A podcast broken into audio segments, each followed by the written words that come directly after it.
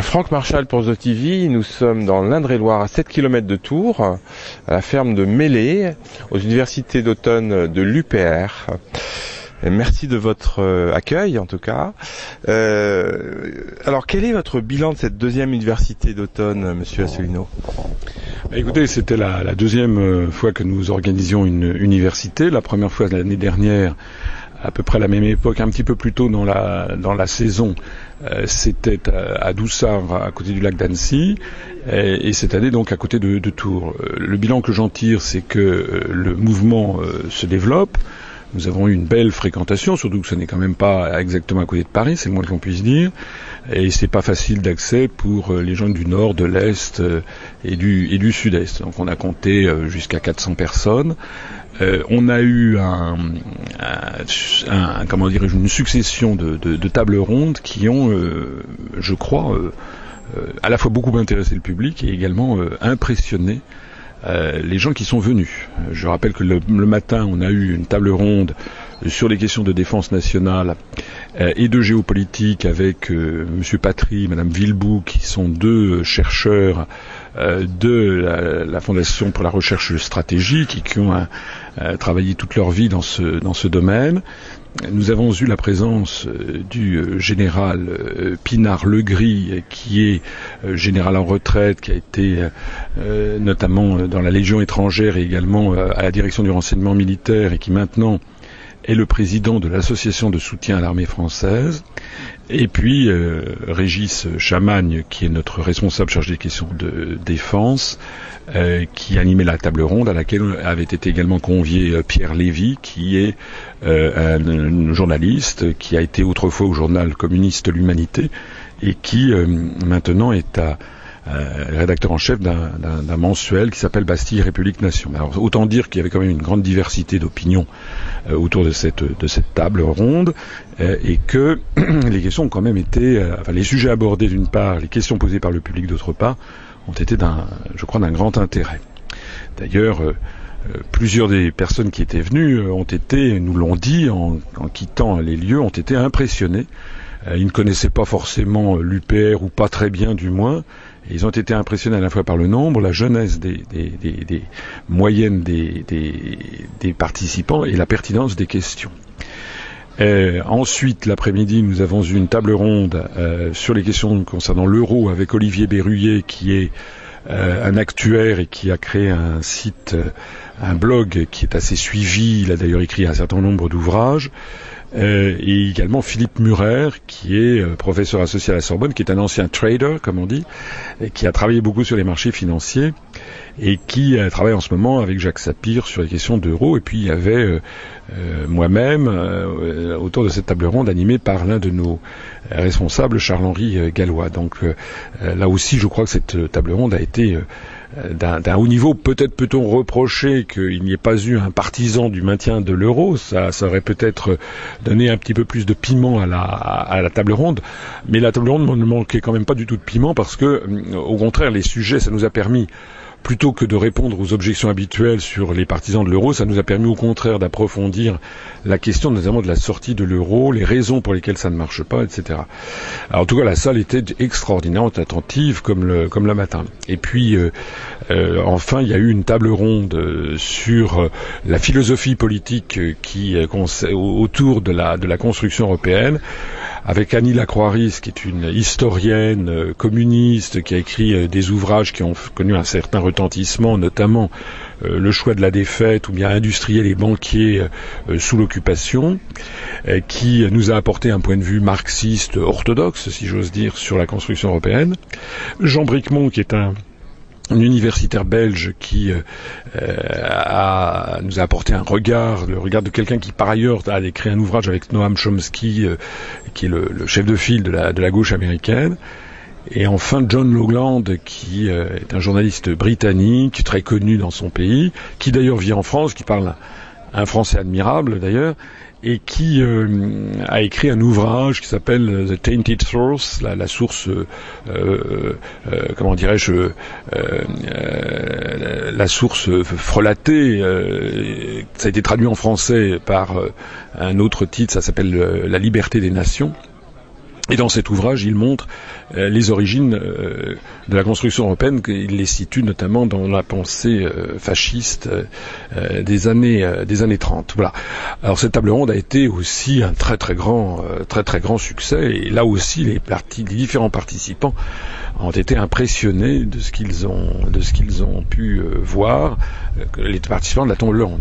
Je me permets d'ailleurs au passage de préciser qu'ils étaient tous venus avec des ouvrages à vendre Olivier Berruyer, Annie Lacroix-Ris, euh, euh, euh, Pierre Lévy avec son, journal, ils sont tous repartis à vide. tous les, ils ont été dévalisés, ils ont vendu tous leurs ouvrages qu'ils ont dédicacés. Donc ça a été un très grand succès. Ils étaient tous très très contents. Et, ils ont découvert notamment que nous sommes un mouvement réellement, réellement très sérieux.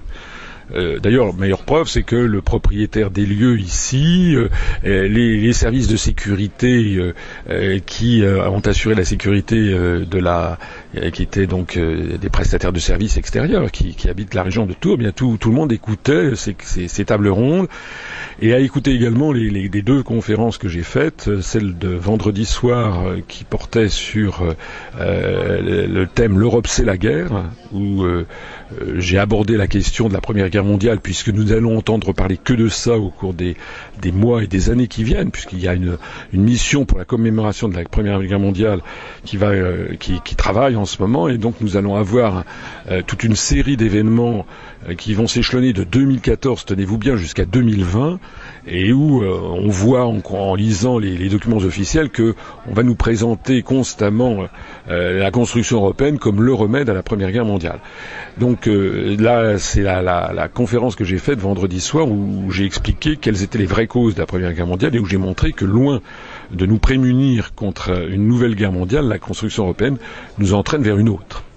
Et puis hier soir, euh, samedi, hier soir, j'ai donc fait une autre euh, euh, conférence qui a duré jusqu'à très tard et qui a été qui a, voilà, qui a, je crois, euh, également beaucoup intéressé les gens, euh, c'est dont le titre est Les partis politiques respectent-ils l'intelligence des Français? Voilà. Alors c'est une conférence très politique, mais c'est normal quand on est un parti politique de faire de la politique. C'est normal également de passer au crible ce que disent les autres partis, hein, parce qu'ils ne se gênent pas eux pour critiquer les autres. Et donc j'ai montré euh, toutes preuves à l'appui, vidéos, euh, textes, professions de foi euh, à l'appui, à quel point ben, les autres partis politiques français, le Parti socialiste, l'UMP, le, Front de gauche, le Front national, notamment, passent leur temps à, en fait enfumer les Français en, leur tenant euh, des discours savamment ambigus, des propositions qui ne peuvent pas être mises en œuvre par la France toute seule, euh, et en refusant tous, tous, tous ce que nous nous proposons, l'UPR, c'est-à-dire la sortie de l'Union européenne par l'article 50, la sortie de l'euro et la sortie de l'OTAN. Euh, tenant compte de votre position non interventionniste wilsonienne du droit des peuples à disposer d'eux-mêmes, pourquoi ne pas tout simplement revendiquer dans le slogan de l'UPR que vous êtes le parti de la paix? D'ailleurs, l'UPR est déjà affublé d'une colombe.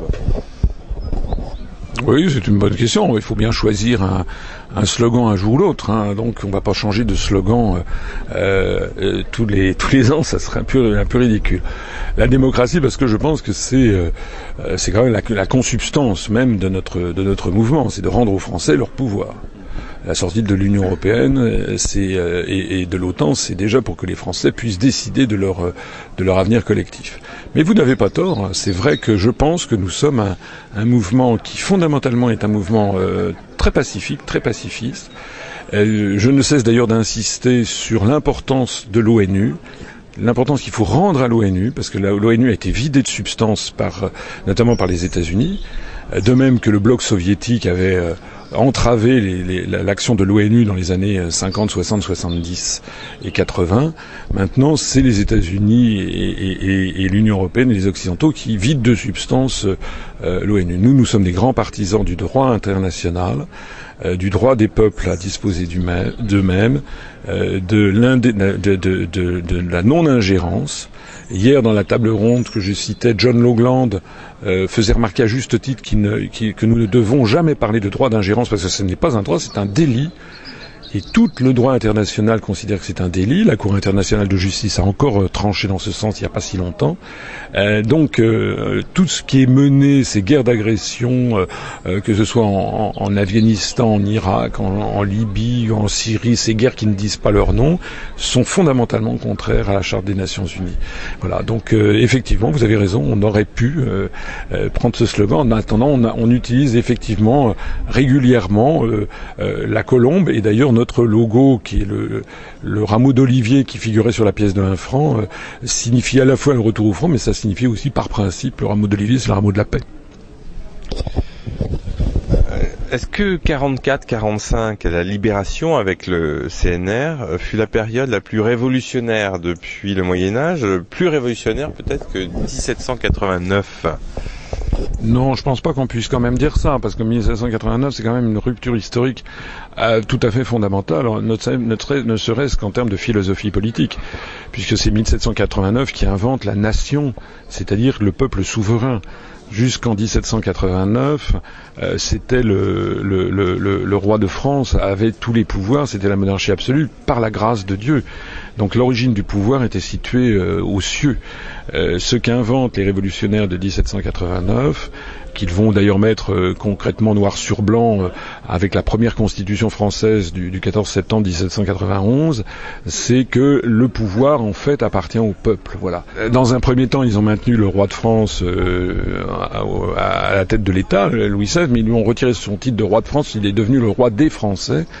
Et donc ça, c'est quand même le grand changement. Et puis la déclaration des droits de l'homme et du citoyen, euh, il y a eu toute une série de, décisions fondamentales. Puis en 1792, la proclamation de la République, tout ça sont des événements euh, cruciaux de notre histoire. Euh, cela étant, je pense qu'en effet, 1944-1945, c'est sans doute le, moment le plus révolutionnaire de la France, disons, du XXe siècle. C'est le moment où il y a euh, notamment euh, euh, une, appropriation collective de toute une série de, de, sociétés, la création de la sécurité sociale, le droit de vote des femmes, enfin c'est effectivement une date, une date tout à fait importante. Et puis surtout c'est un grand moment d'union nationale. Et dans l'histoire de France, il n'y a pas eu tant que ça des grands moments d'union nationale. C'est arrivé justement lorsque la France était menacée de disparaître, ce qui fut le cas euh, euh, dans les années 1415, 1400, euh, surtout à 1420, après le traité de Troyes. En pleine guerre de Cent Ans, lorsque Charles VI cède la France au royaume de, de Grande-Bretagne et au Royaume-Uni, c'était le, cas au moment de, des guerres révolutionnaires. Euh, c'était le cas euh, en 1940. Je crois que le cas est en train de se reproduire désormais. Je suis quand même très frappé euh, par euh, le fait que nous avons à l'UPR des gens qui viennent vraiment de, de tous les horizons, euh, politiques, confessionnels, sociaux, ethniques, etc. Euh, ça, c'est une marque de... Alors, nous ne sommes pas encore un très grand mouvement. J'ai oublié de préciser que nous avons, nous aurons bientôt franchi le cap des 3500 adhérents. On a fait plusieurs dizaines d'adhésions au cours de cette, de cette, de cette université. donc, ça reste encore un, petit mouvement, mais on est tout à fait sorti maintenant euh, du groupuscule et on ne compte plus d'adhérents que des mouvements nettement plus connus qui, eux, ont accès aux grands médias. Le patronat se met les employés dans la poche pour le travail le dimanche et le soir. À la vitesse où ça va, pensez-vous que d'ici 20 ans, nous reviendrons à des conditions de travail qui effaceront les avancées du CNR et du Front populaire pour en revenir à un code du travail du même acabit qu'à la fin du 19e siècle. Écoutez, ce que vous dites est d'une forme légèrement provocatrice, mais euh, correspond euh, en gros à ce qui se passe. Je suis assez d'accord avec vous. On est en train, en réalité, de, remettre en cause non seulement les acquis du CNR, mais même, j'allais dire, tous les acquis sociaux euh, on est en train de revenir, non pas à la fin du 19e siècle, mais on est en train de revenir à, à 1848, euh, à la situation euh, où, qui a vu naître d'ailleurs le manifeste du Parti communiste. Je suis assez, assez stupéfait d'ailleurs de voir que le Parti communiste français n'a plus rien de communiste, alors même que les événements redonnent à la pensée marxiste-léniniste un certain nombre d'atouts. Je ne suis pas moi-même euh, marxiste, mais je reconnais qu'il y a quand même des choses qui sont intéressantes. Et, euh, et c'est assez curieux que ça, se passe comme ça euh, à gauche, euh, et que le Parti communiste français euh, en soit là. Enfin bon, bref, c'est leur problème. Ce qui est certain, c'est que on est en train de remettre en cause la protection sociale, la, durée du travail, toutes les protections qui avaient assuré le bien-être et le niveau de vie des classes moyennes euh, dans la France de l'après-seconde guerre mondiale, mais aussi d'ailleurs dans le monde occidental. Et ça, c'est une logique imparable, c'est celle qui découle de ce qu'on a appelé la mondialisation, c'est-à-dire la suppression de tous les contrôles de mouvements de capitaux et, de marchandises, et qui résulte euh, bah, des décisions des accords du GATT, tout au long des années 50, 60, 70, et puis surtout euh, des accords de Marrakech de 1994. Je rappelle, enfin je le dis dans mes conférences, le rôle essentiel qu'a joué la construction européenne dans ce, dans, dans, cette, dans ce démantèlement. Si nous continuons comme ça, il faut bien comprendre que les Français comprennent bien que si nous continuons comme ça, on va vers un appauvrissement qui d'ailleurs a déjà commencé de toute la population, plus exactement de 99% de la population, avec 1% ou 2% euh, des gens qui, eux, bénéficieront à plein de ce système. Donc une réouverture euh, euh, phénoménale de l'éventail social, de, l'éventail des revenus. L'INSEE l'a déjà constaté, ça se produit aux États-Unis en ce moment où il y a des différences comme jamais les États-Unis n'en ont connu des différences sociales. Euh, Est-ce que les Français veulent vraiment ça? Je ne le pense pas. Je pense que nous allons vers une, à terme vers une explosion générale si on ne met pas le haut là. Durant votre possible mandat, êtes-vous, euh, oui ou non, pour un démantèlement du franc CFA on verra. Euh, je serais illogique avec moi-même si je disais qu'il faut absolument maintenir le franc CFA parce que c'est une monnaie plurinationale. Or, j'explique que toutes les monnaies plurinationales de l'histoire ont toujours explosé. Donc, je pense qu'en effet, la vocation du franc CFA à terme sera d'être progressivement euh, démantelée.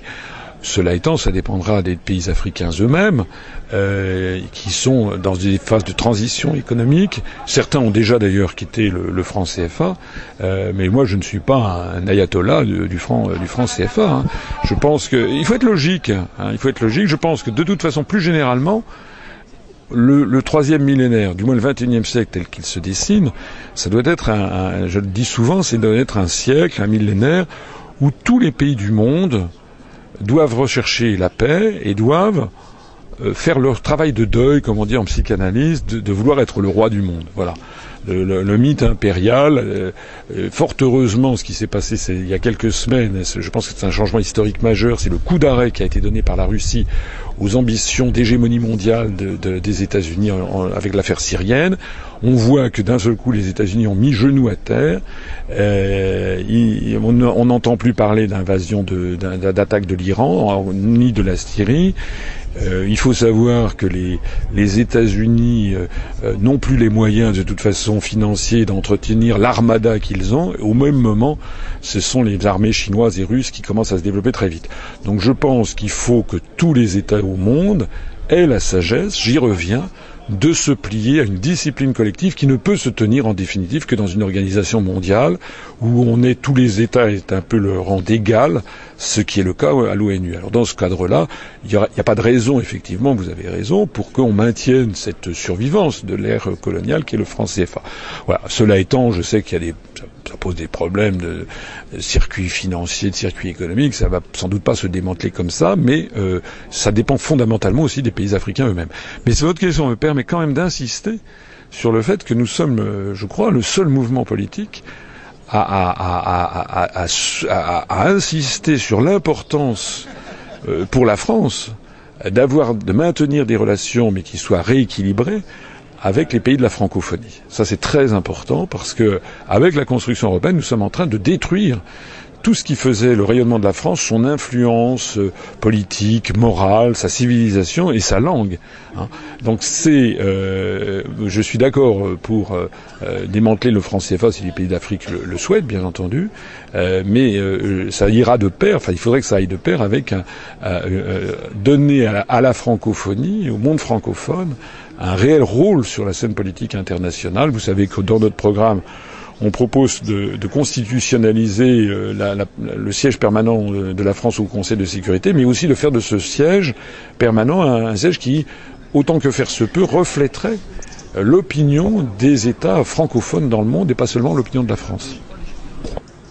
Monsieur Asselineau, on sait aujourd'hui, une longue question, hein, on sait aujourd'hui que la CIA a financé le, Gladio, des chercheurs à travers le monde parlent d'Al-Qaïda comme un Gladio 2. Est-ce que les concessions de tous les présidents français, depuis Pompidou, faites aux Américains, expliquent le faible nombre d'actes terroristes en France? Et si demain, un président français ne se soumet pas aux États-Unis, est-ce qu'on ne se prépare pas à une formidable explosion de violence terroriste domestique sous fausse bannière?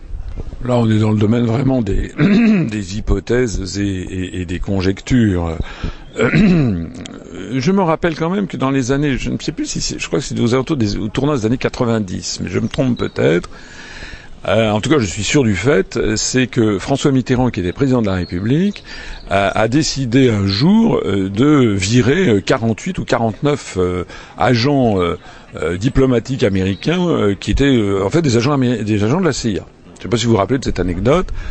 Euh, ça avait fait un, un peu un, un, peu un tollé. Euh, enfin bon. Euh, alors déjà, la première chose, c'est que les agents de la CIA, ça existe. Je dis ça, c'est une dédicace spéciale euh, que je fais à, à Monsieur Rudi Reichstadt, par exemple, qui et à tous ceux qui, qui les anticonspirationnistes pour lesquels la CIA n'existe pas, ou alors c'est comme le nuage de Tchernobyl, ça s'arrête à, la frontière française. donc non, il y a des activités des services de renseignement et d'influence américains en France, comme il y a d'ailleurs l'activité de services de renseignement euh, de nombreux autres États du monde en, France. Enfin, la CIA et la NSA, c'est particulièrement gratiné. Les, révélations de Snowden, par exemple, ont montré que euh, euh, la France, mais pas seulement la France, tous les pays du monde ont été espionnés, sont espionnés continuellement. Alors maintenant, vous me dites, mais oui, mais s'il fait ça, euh, ça, c'est des questions que parfois les gens me posent. Je vais vous dire, j'aime pas trop ce genre de questions parce que c'est un peu comme si quelqu'un était allé voir De Gaulle le, le 19 juin 40 en disant, vous c'est très gentil votre appel du 18 juin, mon général, mais vous vous rendez compte, et euh, les Allemands font des mesures de rétorsion? Eh ben oui, les Allemands ont, tué, ont pris des mesures de rétorsion, ça c'est exact. Est-ce que c'était pour autant euh, une raison pour ne rien faire. C'est effectivement ce que ça, c'est la position de Pétain. je suis désolé de le dire. C'est exactement la position des collabos. Ah ben, on est trop faible, on est trop petit, on est trop ci, on est trop ça, et puis voilà. Moi, je crois qu'il faut quand même tabler sur plusieurs choses. D'abord, j'en profite pour le dire au passage, euh, je ne suis pas, l'UPR n'est pas anti-américain. Il y a aux États-Unis, euh, moi j'ai des amis américains, il y a aux États-Unis des gens, des, milliers, des dizaines de milliers, des centaines de milliers, même des millions de personnes qui, tiennent sur leur propre gouvernement des propos qui, vont, qui sont beaucoup plus durs que ceux que je tiens. Euh, je rappelle quand même que Noam Chomsky, par exemple, euh, a, comparé le régime actuel, enfin, a, dit que ça lui rappelait le régime nazi. Je rappelle que euh, le président Jimmy Carter, ancien président des États-Unis, a dit il y a quelques semaines la démocratie américaine ne fonctionne plus. Il a soutenu Snowden. Euh, donc, euh, si vous voulez, il y a des forces aux États-Unis qui se manifestent pour tirer le signal d'alarme. Et le général Wesley Clark, qui a quand même été commandant en chef au moment du Kosovo, qui est un général 4 étoiles à la retraite, qui est un homme à fait sensé, qui, est sorti major de West Point, euh, a fait des déclarations en 2007 à San Francisco, publiques, enregistrées, d'ailleurs que je présente dans mes conférences, où il explique que les États-Unis ont été victimes d'un coup d'État politique par une camarilla de personnes et, et entraînent et, se livrent à des guerres illégales. Donc, moi, la première chose que je voudrais dire, outre le fait que nous ne sommes pas anti-américains, mais nous nous opposons à la politique de, de, de, des élites dirigeantes américaines, ce qui n'est pas la même chose. C'est comme si c'est comme si les Syriens, on disait, parce qu'ils parce qu'ils critiquent François Hollande et la position de François Hollande et de Laurent Fabius, c'est comme si on disait que les Syriens étaient anti-français. Et les Syriens, ils ont, il y a, des Syriens qui ont beaucoup d'amis en France. Moi, j'ai des amis syriens, euh, ils sont pas anti-français. Ce que je dis est important également parce que ça veut dire qu'il y a des forces de rappel dans la société américaine. Et moi, je, pense qu'il faut, il faut pas du tout exclure que dans les mois ou les années qui viennent, on ait aux États-Unis un, un, des, grands mouvements politiques et, euh, comme aiment bien le faire de temps en temps les Américains, un grand, déballage.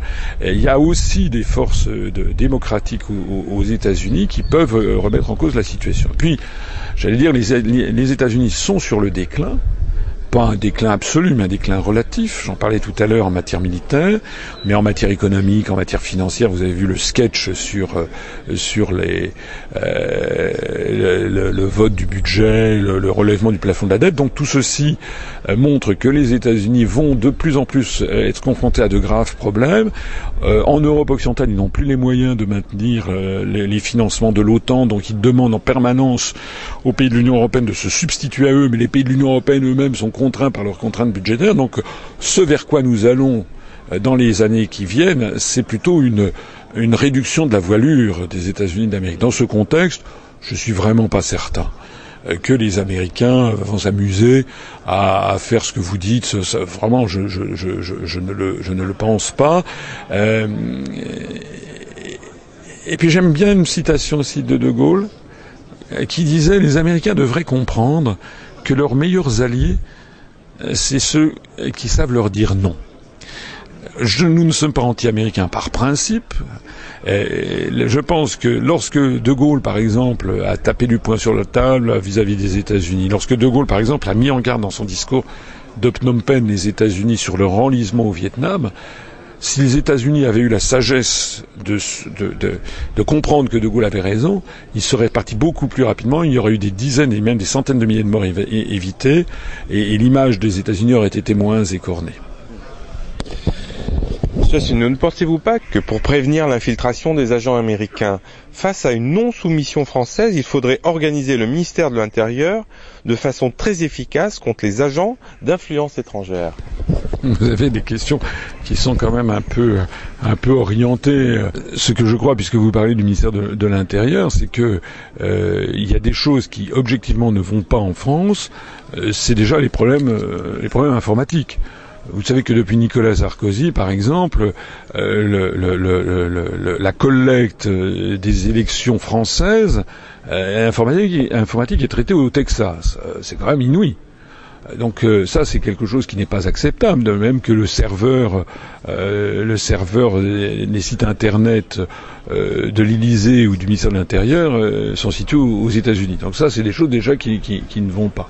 Pour le reste, bon, faut pas non plus euh, exagéré. Je pense que euh, le problème de la France, euh, c'est plus un, état d'esprit général. D'abord, c'est notre appartenance à l'Union européenne, et puis le problème il est dans les médias. Ce sont les médias qui façonnent l'opinion publique. nous sommes dans un, pays. Vous, mettez la, la, radio, la modulation de fréquence, vous roulez, je sais à 8h, 9h du soir sur une autoroute, et vous mettez la modulation de fréquence, vous passez de chaîne en chaîne sauf des des, des, des, des, quelques radios très communautaires, style Radio Africa ou Tropique FM, ou bien des de radios très spécialisées comme Radio Nostalgie ou Chante France, mais toutes les autres radios, euh, sauf euh, euh, les radios France Musique ou ce genre de choses, ou Radio Classique, qui elles sont consacrées à la musique classique, mais toutes les autres radios passent constamment de la musique américaine, constamment. Est-ce que vous imaginez ce que pourraient penser les États-Unis si sur toutes les radios américaines, partout, tout le temps, on entendait des chansons françaises et Edith Piaf et Jacques Brel? Est-ce que vous imaginez la, réaction de, pas seulement des Américains, mais des Brésiliens, des, attendez, pareil pour le cinéma.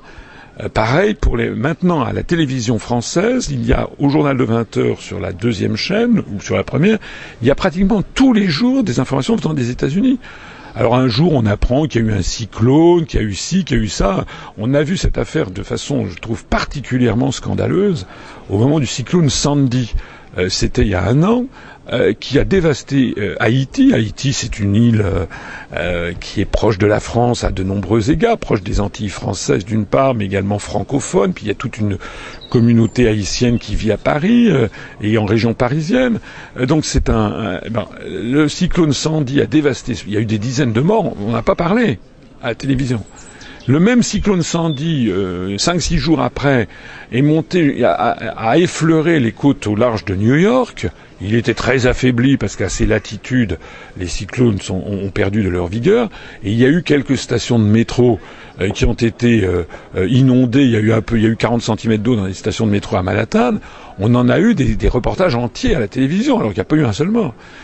Donc c'est, ce, excusez-moi cette anecdote, mais c'est, c'est cet, cet, angle d'approche, ce formatage des cerveaux, ça il faut lutter contre. Je renvoie d'ailleurs à notre programme, puisque nous, nous ne sommes pas euh, nous, nous sommes, euh, nous, estimons que euh, quand on parle de mondialisation, c'est un mot, c'est un mot fallacieux. C'est pas de mondialisation qu'il s'agit, c'est une américanisation. Et nous, nous ne sommes pas pour l'américanisation, nous sommes pour l'ouverture générale sur le monde. Nous sommes pour qu'il y ait, bien entendu, des chansons américaines, mais qu'il y ait aussi des, films ou des chansons chinois, indiens, russes, euh, du monde arabe, japonais, brésilien, africain. Il y a tout un cinéma africain qui est, important. Donc euh, voilà ce que nous, ce que nous, nous, nous, nous voulons. Et puis aussi euh, chansons françaises et productions françaises. Ne l'oublions quand même pas.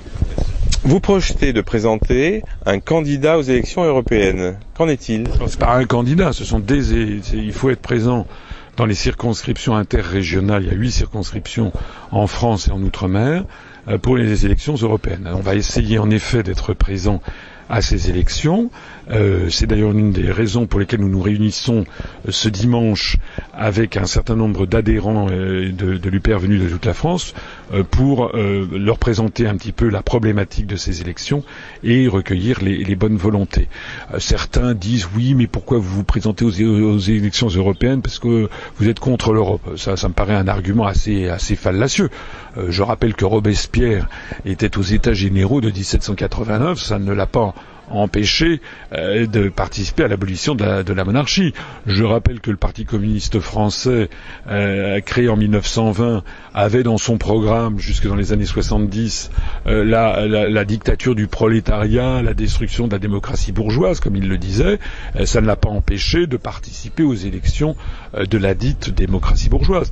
Je rappelle que Nigel Farage, qui est au Parlement européen, a une ligne politique qui consiste à vouloir sortir de l'Union européenne, comparable à, peu près à la nôtre. Euh, il a été élu là-dessus. Depuis qu'il est au Parlement européen, ça lui a donné une tribune extraordinaire pour pour développer sur Internet ses, idées. Il n'a pas n'a pas contribué pour rien à ça. Donc c'est tout à fait normal euh, que nous soyons là. Je le dis d'autant plus normal que c'est quand même les élections où on parle de l'Europe. Comme nous n'allons pas aller aux élections municipales parce que euh, parce que c'est pas notre c'est pas notre sujet. Les élections municipales c'est un sujet extrêmement local, très droite gauche. Euh, je prends souvent cet exemple un peu en, en, en, souriant, mais qui fait bien passer une, idée fondamentale. Est-ce que l'on imagine qu'en 1941 ou 42, il y ait eu en, France ou en zone libre des élections municipales? Est-ce qu'on imagine qu'il y a eu des, des listes France libre euh, à, Clermont-Ferrand ou, ou, à, ou à Toulon euh, ou à Montpellier euh, où il y aurait eu une liste patronnée par le général de Gaulle qui aurait dit voilà je suis pour la réflexion des trottoirs de, de, la Canebière. Bon non ça va pas. On voit bien que nous notre là où nous nous situons la problématique qui est c'est celle de la survie de notre pays de la France. On peut pas surtout compte tenu de la relative faiblesse encore de notre mouvement, on ne peut pas se présenter à des élections comme les élections municipales. Donc si on ne se présente pas aux élections municipales ni cantonales, euh, euh, voilà, et si on ne peut pas se présenter aux présidentielles la dernière fois, puisque je n'avais pas eu les 500 parrainages, il faut quand même bien qu'on se présente aussi à des élections. Parlons-en d'ailleurs, euh, parlons-en des présidentielles. Ce sera ma dernière question. Quelles sont vos ambitions pour la prochaine élection présidentielle? Être élu. Euh, en tout cas, euh, être présent déjà. Donc on va tout faire pour être présent. C'est, pas, ça n'est pas facile parce que tout est verrouillé. Euh, ça veut donc dire que ben, faut qu'on continue à grossir, à grossir, à grossir. Nous sommes actuellement sur une trajectoire quasi exponentielle. Hein. Nous avons bientôt, je le disais tout à l'heure, 3500 adhérents. On doit en être déjà aux alentours de 3440 euh, aujourd'hui même. Euh, nous sommes donc le 20, le 20 octobre. il faut continuer à, à, se développer. La, la solution, elle est dans la main de tous les gens qui nous regardent. Si vraiment vous souhaitez que je puisse être présent aux élections présidentielles de 2017, c'est maintenant qu'il faut adhérer. Et si au lieu d'être 3450, nous étions 34 500, euh, ça change les perspectives. Hein, ça veut dire, et, si au lieu d'être 34 500, on est 345 000, ça, ça, ça, change encore davantage les perspectives. Donc, euh, euh, euh si l'UPR continue à grandir avec vigueur et si sa notoriété se répand, il y a forcément des maires, nous en avons d'ailleurs déjà quelques-uns, on a déjà des maires qui ont adhéré à l'UPR, donc par force, euh, s'il y a 345 000 adhérents, il y aura euh, dedans déjà un certain nombre de maires qui, nous apporteront les, parrainages. Donc c'est par cette submersion de notoriété euh, que l'on peut avoir les 500 parrainages. Donc la main, là, c'est pas dans, c'est pas dans, c'est pas, c'est pas, c'est pas, dans, mes mains que ça réside. Hein. La, solution, elle, est dans la main des Français. Donc de tous les gens qui nous regardent, si vous êtes convaincus, si les gens qui m'écoutent, si les gens qui regardent nos, nos analyses, qui regardent notre programme, notre charte, nos propositions extrêmement précises, si notamment les gens regardent également la toute dernière conférence que j'ai faite sur les partis politiques où je décortique comment les autres partis se moquent de l'intelligence des Français, méprisent l'intelligence des Français, en leur tenant des propos savamment ambigus, savamment trompeurs, dolosifs, etc. Si vraiment les Français qui me regardent disent là, ça, on a du solide, on a du sérieux, il faut qu'ils s'engagent. Et puis à ce moment-là, nous aurons les parrainages. Et si on a les parrainages, euh, je pense qu'on peut changer l'histoire de France. François Esseuino, merci de nous avoir accueillis aux universités d'automne de l'UPR. Je vous dis à très bientôt. Merci, merci beaucoup.